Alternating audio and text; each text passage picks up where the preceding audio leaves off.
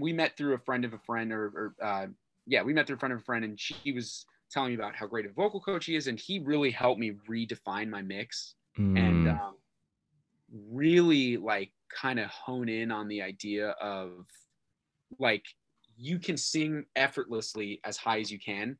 And so, man, since then, like I've just been going down the rabbit hole. Like I just love doing exercises and I love discovering new ways to use my mixed voice. And, you know, it's a long journey to learn how to sing high. But once you get it, I now feel like it's like riding a bike. Like I will never Mm. forget this feeling.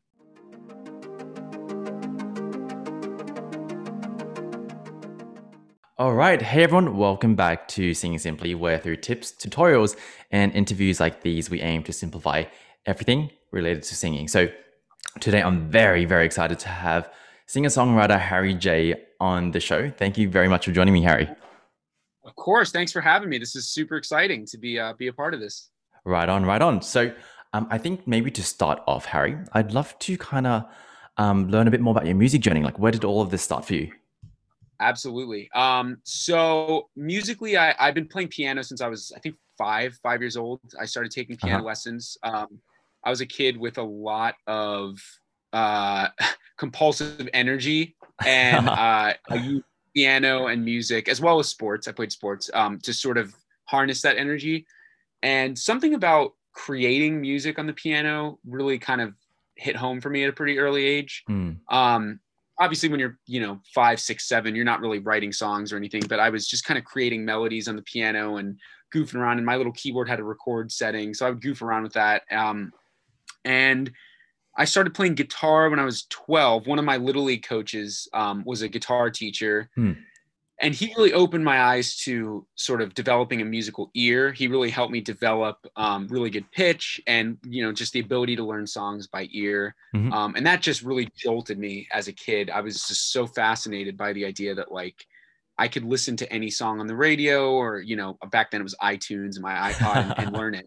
Uh-huh. um, yeah i know very different very different from now. But um, so that was super cool. I i really got into that. Um, like i said i was a pretty serious athlete. I played baseball. Um, i played basketball as well.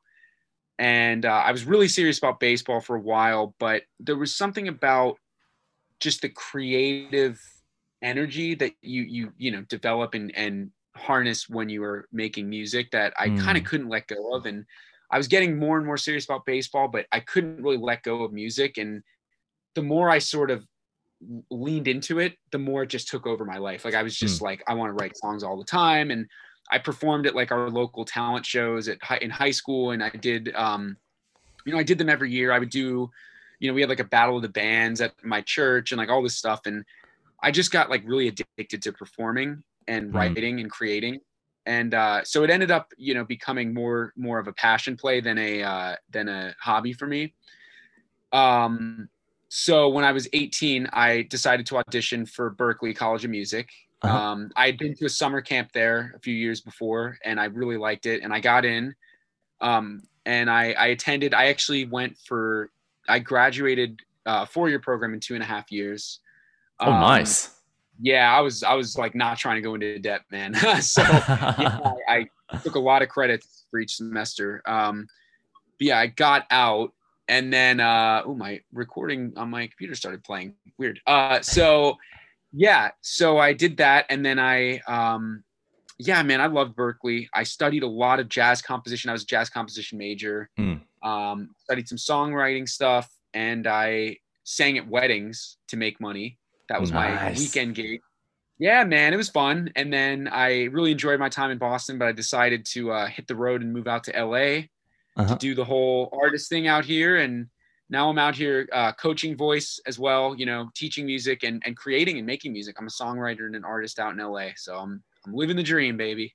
You're living the dream. That's dope. Okay. Yeah. Um, awesome, awesome, awesome. So, um, one of the things that really stuck out to me, Harry, is you're pretty well versed in jazz, and so maybe yeah. for someone who isn't as familiar, um, tell me a bit about that kind of like, um, like writing or performing jazz music. How does that kind of differ from what you kind of see with like pop music out there?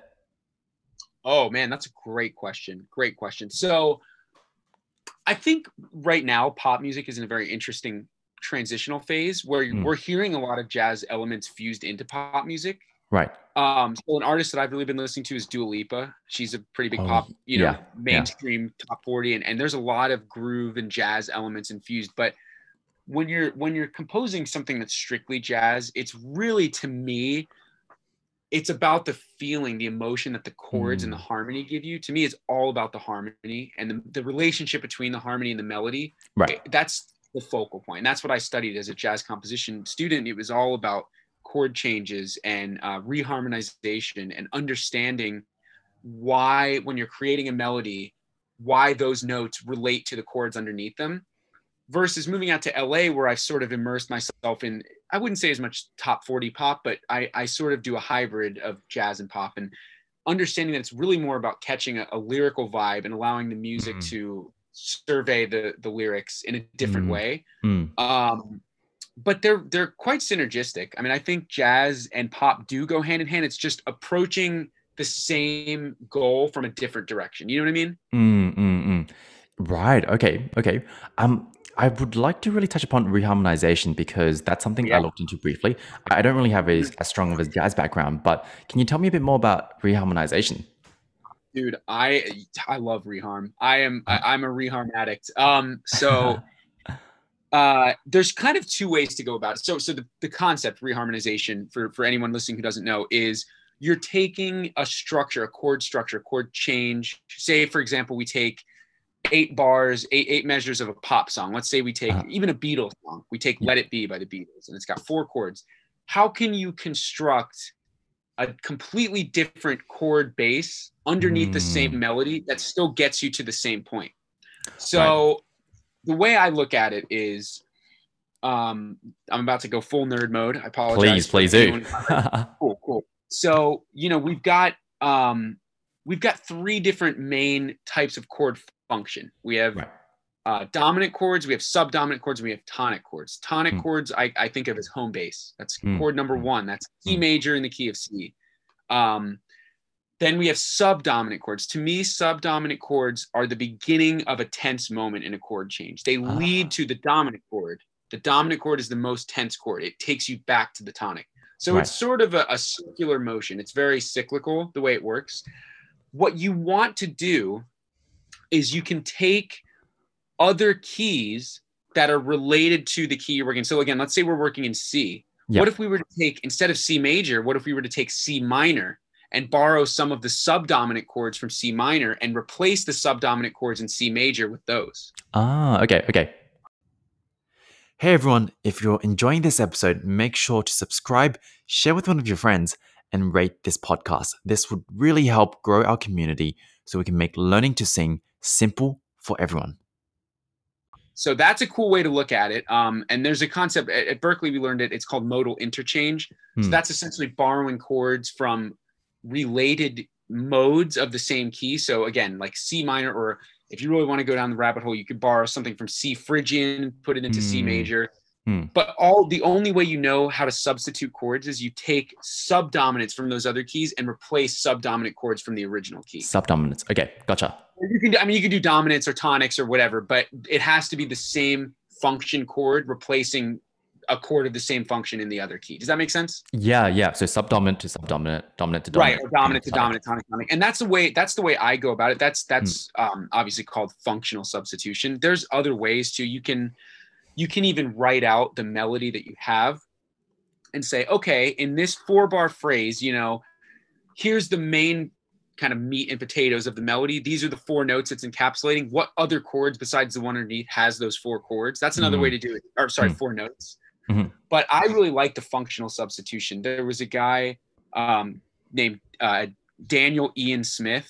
He was one of my professors at Berklee, and like that dude is he's like a genius with this reharm stuff. And and I took his reharm course uh, my last year, and he talked all about the functional substitutions, Mhm. and and that was such an eye opening class for me. So I I do that a lot. Um, even when I'm writing, I'll write something with four chords and then reharm something that I've already written to get Mm. more of a jazz tonality to it. Yeah, that's fantastic. Yeah, I've, I've seen so many covers on YouTube where there's it's it's you can usually tell like the musicians who are a bit more well versed, they can always kind of ja- like jazz things up just by switching the Right. chords around, and it just gives a a different but still retains somewhat of the meaning.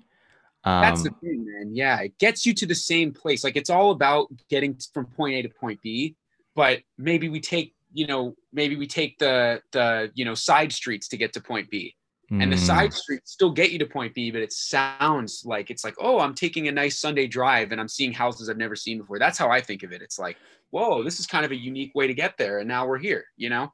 Yeah, exactly, exactly. I wanted to quickly ask about, um, so for example, say you've got C major, you've also got the relative minor, A minor. Are you also able to just borrow chords from that? Is that similar? So it's going to be a little different there because if you think about A minor, A minor is C major starting from the sixth degree. Yes. So theoretically, yes, you could substitute chords from A minor into C major, but they're going to have the same function because, let's say, for example, A, A minor. Let's say if we were to go, uh, so let's see, if we were to take the five of A minor, that's Hmm. E minor. Mhm. Um, the only way you would substitute that is if you were to modify that to make it E dominant seven. So Ah, right, sometimes, right. sometimes in minor, you know, they'll they'll even though it's not diatonic, you'll take the five chord and turn it into a dominant chord anyway. Hmm. You could substitute that and use that in context with the C major, but I would look for the parallel minor, so C major to C minor. That's Mm, really where the key is because those are completely different chord structures because there's different um, accidentals in that key signature. Whereas A minor is all white keys and so is C major. So you want to find, yeah, you want to find the keys that have different accidentals and different key signatures. And then it's really like, whoa, I'm I'm really experimenting. Like I'm playing with fire here, you know? exactly, exactly. I think I think that's a great point because it's almost like if you're going from C major to A minor, it's the same notes. It's the same notes, and you're just reshuffling it. It doesn't add any flavor to it compared to obviously switching to a minor where you're right. You've also got these black keys all of a sudden that can really add flavor. Right. Yeah, fantastic. That's you, you break it down like, really well. Yeah, it's like, whoa, where did that come from? That's that's a E flat major seven that's leading to a five. Like, what, what's going on there? And it's Hmm. just, you know, I think the cool thing about pop music, say, dialing it back to what you were mentioning earlier, is is a lot of pop music now is starting to use this um, this idea of functional substitution or modal interchange. I'm hearing it in everything from a Justin Bieber record. I'm hearing it Hmm. in the Dua Lipa record. I'm hearing it in a ton of Bruno Mars stuff Mm, it's just really cool to see jazz starting to permeate the mainstream, sort of like it was back in the 60s and 70s. And uh, man, I, I'm excited for sort of the the depth we're seeing, um, and we'll hopefully continue to see in mainstream music. Yeah, exactly. I think just getting rid from getting away from like the four chords, C, A minor. man. yeah. Like, I mean, there's nothing wrong with that. Don't get me wrong. I, I enjoy four chord songs too, but I think a lot of four chord songs are just directly the same as other four chord songs. Mm. It's like the same, you know, one, four, five, one, whatever, one, six, four, five, one, whatever it is. Mm. So it's cool to see um, a shake up a little bit, you know? Yeah, hundred percent, hundred percent. So, um, that was a wonderful breakdown of the kind of theory or like reharmonization. But I know you're also a fantastic performer. Um, tell me a bit about this kind of seven-piece band because I know you started one Yeah. um, earlier. Tell me a bit about that. Yeah, man. So when I got to Berklee, I was lucky enough. It's just a coincidence. So I'm I'm from the DC area, Northern Virginia, Nova represent. Um, so I was moving into my dorm. I think it was the day I moved in, or the second day, Uh-huh. and my parents had just left, and I'm like setting up my dorm. I'm like putting the posters on the wall, and these two kids knock on my door, and they're like, uh, you know, hey, we just moved in down the hall. You know, excuse me, we're just going around to introduce ourselves to people, yada yada, the usual. And one of the kids has a a, a lanyard with his key from a rival high school of mine, Mm, mm. and I'm like, whoa, that's like crazy. Did you go to? I can't remember what that is, like South Lakes. I'm like, did you go to South Lakes? And he's like, oh yeah, we both did. We're from Virginia. I'm like, I'm from Virginia. And I'm like, well, what do you guys play? And they're like, we play trumpet. I'm like, well, that's crazy because I'm obsessed with jazz and I love trumpets and I want to write pop music that has horns in it. So I got their names are Khalil and Kyrell. They're still great friends of mine to this day. Mhm. Um, so we met up and we started, I wrote these tunes and, and they helped me write the horn parts. And we ended up deciding because we're all from Virginia, we might as well find other cats at Berklee that are from the DC area. So we can Yeah. play around together in the summers when we go home. So we we looked around and we found um, a drummer from my high school who went to Berkeley named Scott. Uh, a friend of mine played guitar named Aiden, bass player named Cole. We had a bunch of sick dudes playing with us um, that were all from Northern Virginia, and there were a few iterations of the band on the way to that that had just you know my roommate mm. played in it, and another friend of mine played drums for a while. But we settled the the final kind of product was seven guys that were all into those those funky jazzy jams from the DC area, uh-huh. and uh, yeah, it was called Harry J and the Bling. So that's a fantastic name. I think, the, yeah, I think the Bling came from Hotline Bling. The song came out like right when I started the band, uh-huh. and actually one of the guys that wasn't from Virginia that started in the band, he was like, "Yo, like Harry J and the Bling, like it's so sick," and so it just kind of stuck. Yeah. Um, but we played a lot around Boston.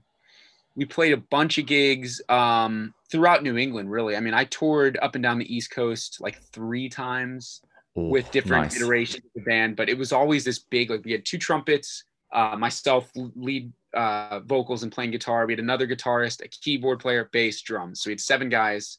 Uh-huh. Um, and it really opened my eyes to arranging and being a band leader. Like it really kind of was more about leading a group of guys as opposed to just writing songs and saying, here's your part, just do what you want. Like yeah. it was like, yo, I had to learn to call rehearsals and run rehearsals. I had to learn to like arrange stuff for a bigger band. I had to mm. learn to strip it down for certain sets.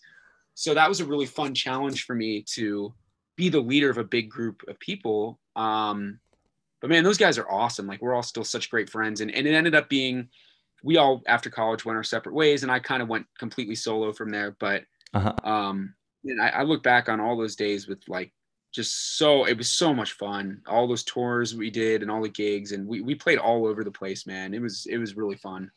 Yeah i mean i actually lo- love to ask like what's been uh, like i'm sure you must have one like what's been one of your most memorable performance? Mm, there's a few. Yeah there's a bunch. Um okay. So i have like three in my head but the one there's two. Okay, I'll, I'll give you two. one, there's one that I can't leave out, and then there's another one that just is. So the first sold out show I ever played mm. um, was in Virginia, my hometown. There's a venue called Jammin Java. It's like you know 350 capacity, something like uh-huh. that. But I grew up going to shows there. I mean, and they had big people like I saw like Andy Grammer play there, and like there's a lot of like mainstream big time people that played sets there. Uh-huh. And I played like the they have local nights. Um, I played the local nights when I was in high school and stuff, and it was cool. But when I got the band together, we came back for a Christmas break in 2016, and they had an opening like the day after Christmas, the 26th, and they were like, "Yo, we heard about your band. Like, do you want to take a headlining slot?" Mm-hmm. I was like, "Oh yeah, like definitely." Um, and we hooked up with another. The guitar player in my band had a friend's band who hooked up with us, and they opened for us. And man, the two bands together, we sold like it was like we had people sneaking in through the freaking Damn. back door. Like it was oh. crazy. Like, it was like 400 people in this tiny room, and like, like I sold. I think we sold out the show like like days before. Like it was just like crazy.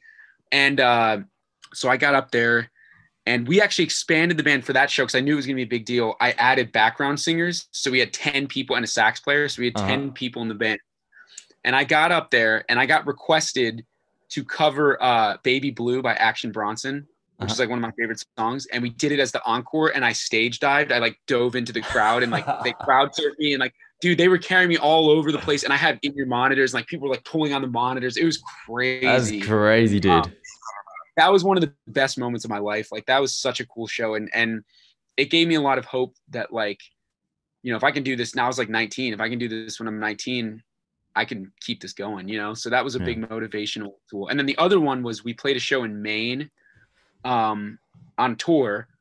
We were opening for a bigger band called Roosevelt Dime, who had a pretty big, like a, a small national following, but a national following. So they had, they were able to tour.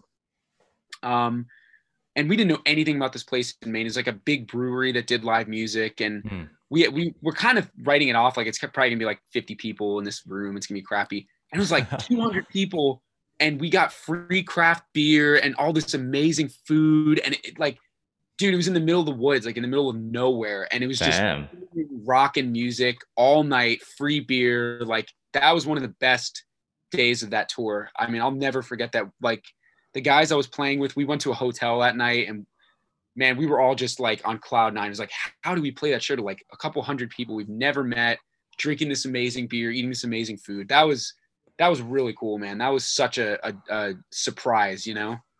Yeah, that sounds like so. Actually, sounds like a lot of fun. Um, now it was great.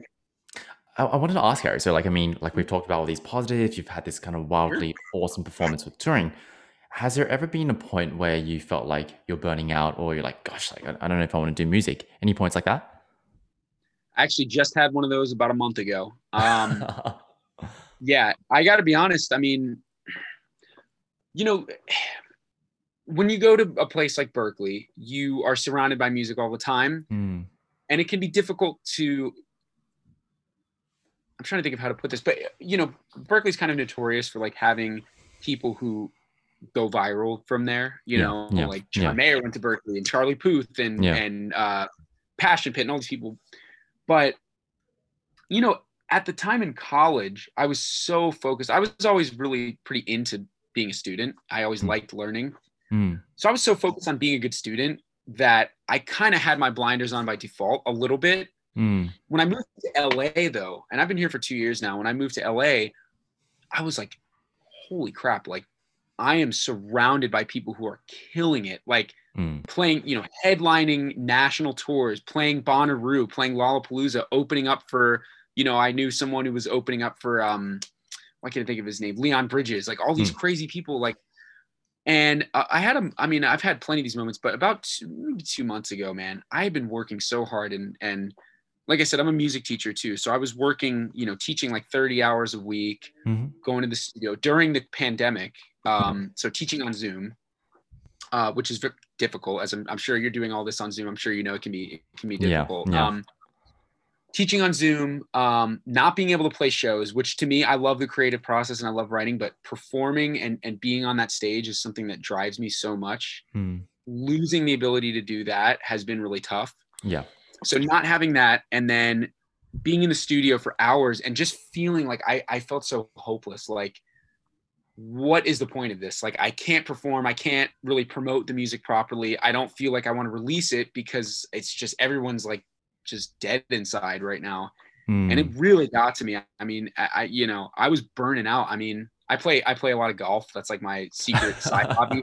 And like dude i was just golfing every day because i just didn't want to do music. I was like man i'm so burnt out. Like yeah. and you know i think it's really hard to get through that. I mean it took me a long time to get through that um, and it's really depressing to be Yeah. fully honest. Like it was very depressing. But what i found is like you have to just accept it I Mm. was fighting it. I was like, I'm gonna force myself to write for two hours today. I'm gonna force myself to go to the studio and like you just kind of have to accept like this sucks right now. I'm just gonna Mm. take my hands off the wheel and see what happens, you know? Mm, mm. A hundred percent. I mean, like, I think uh, it's a guy called Jim Rohn. I'm not sure if you've heard of him. Um, he's like a kind of very famous kind of life advice kind of guru. Yeah. And he was just saying how, like, in, in general, right, you're gonna go through the seasons of life, summer, winter, whatnot, and we are in the a pretty big winter at the moment. And so I think I think just learn to ride through that winter. And I think one thing that's really important is a lot of kind of growth does also happen in winter.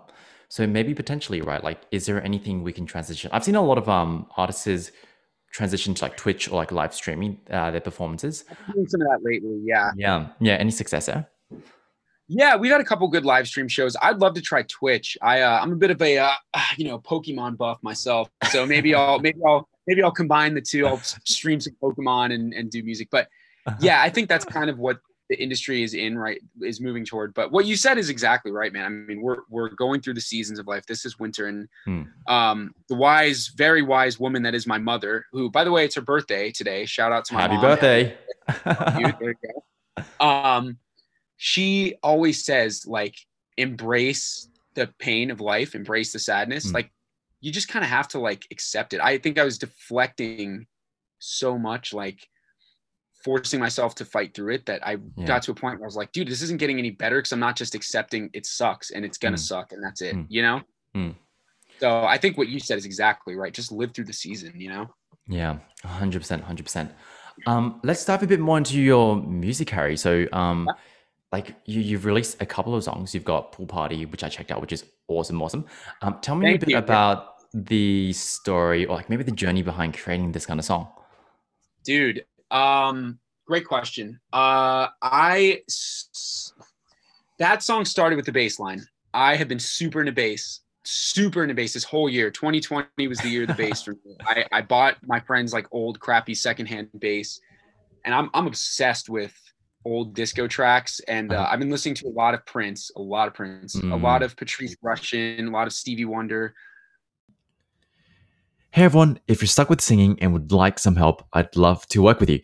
At the moment, I'm doing trial lessons for first timers.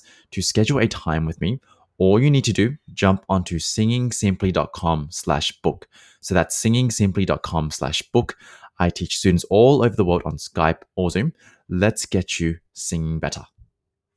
And um, I don't know, man. I just got really into slap bass and I started playing this line on the on the E string. It's an uh, you know it's an E minor, and I was just kind of slapping around an E, and I sort of accidentally came across that boom, bam, bam, boom, bam, bam. Whoa, this sounds really cool, and I just sort of developed the bass line. That was one of those coming of age moments. I was sitting at the computer. Like I've got like this home studio, sitting at the computer playing the bass line, and like the whole song came to me in like two hours. I was just like, oh man, I hear the melody, I got the bass line I, I got the whole melody, I got the whole chord changes, boom, it's like down. The lyrical concept came from um, it's sort of an amalgam of a few different stories I've heard. It, it's you know related to my life as well, but uh-huh.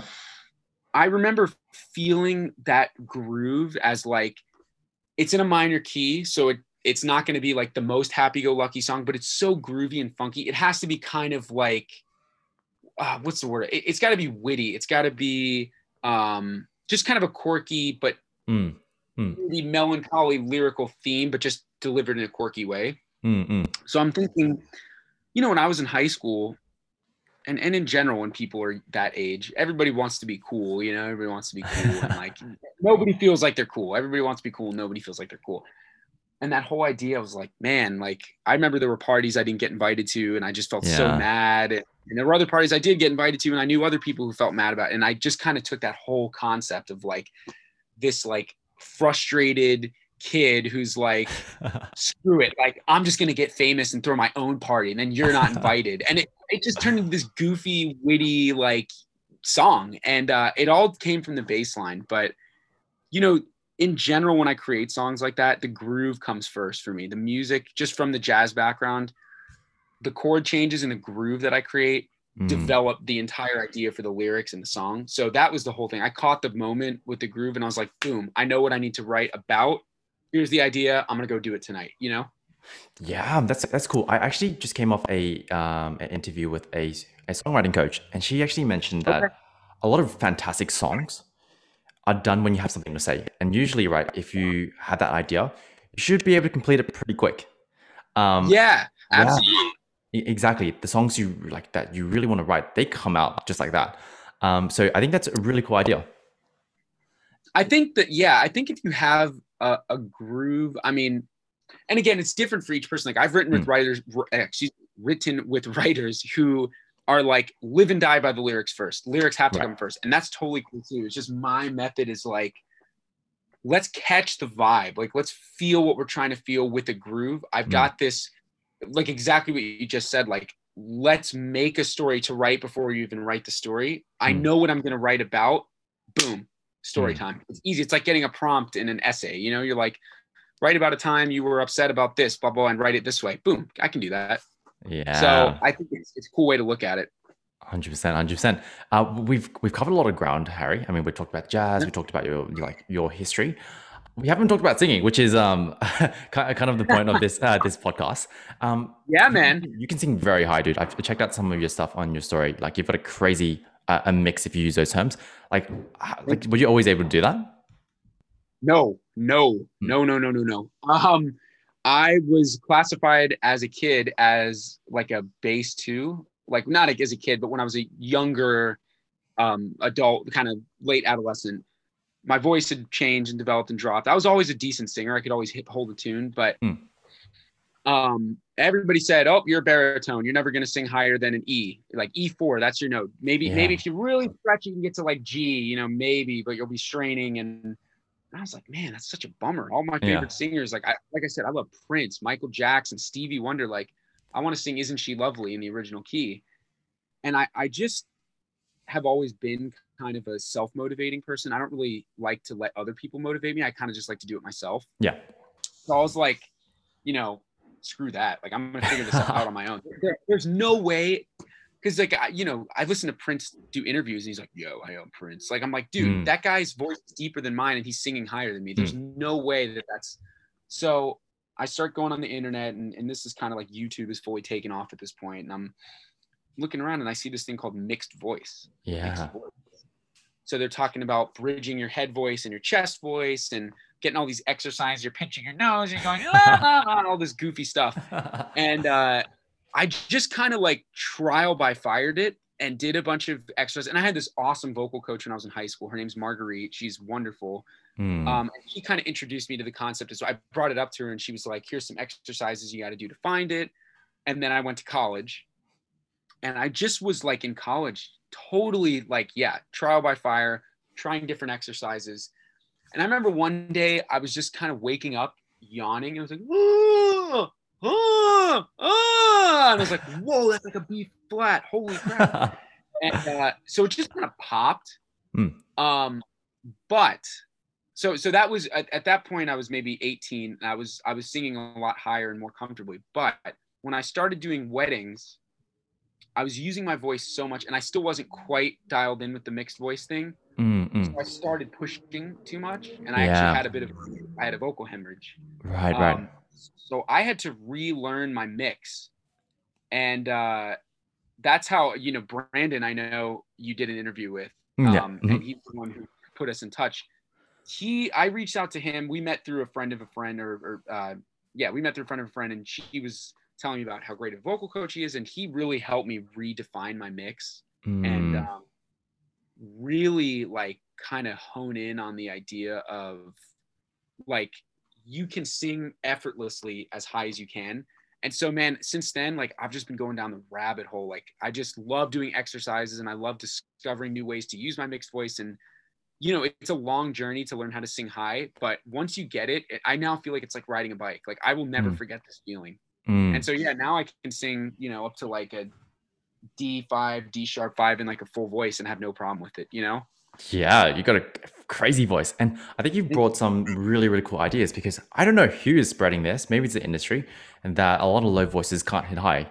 Um, like a lot of Yeah. students I get, and I think it happened to me as well, right? I was like, oh, you're a bass, you're a baritone. When, whenever you go to like a choir setting and you're just like, where does this come from? I, I'm really not sure. But then you start discovering that it's not the absolute truth. True. Yeah, j- Right. jump in. So I I actually it's funny. I think not only is it not true, I actually think baritones have the ability. I, I have two good. So I work with Brandon. I have this other guy named Tyler who's also awesome. Hmm. And he was telling me this, and I totally believe it. Baritones have the ability to stretch their vocal cords a lot more than I think tenors do.